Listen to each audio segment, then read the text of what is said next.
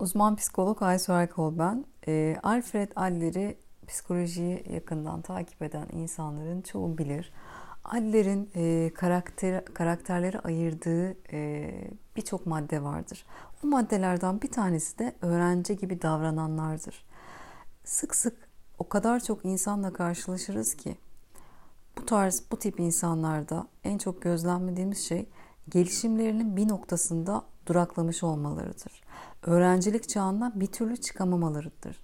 Evde, sokakta, herhangi bir toplulukta, çalışma yerlerinde hep öğrenci davranışı sergiler bu insanlar.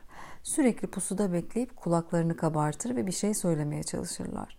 Bir topluluk içinde bir soru sorulduğunda hemen bir yanıt e, bulup vermeye çalışırlar. Sanki birinden önce davranmak, kendilerinin de bu konuda bir şeyler bildiğini ve karşısındakilerden iyi bir not almayı beklediklerini göstermek ister gibidirler.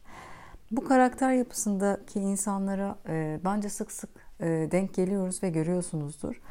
Alfred Adler bu karakter tipine öğrenci gibi davrananlar adını veriyor.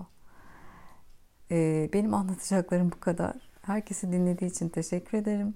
Hoşçakalın.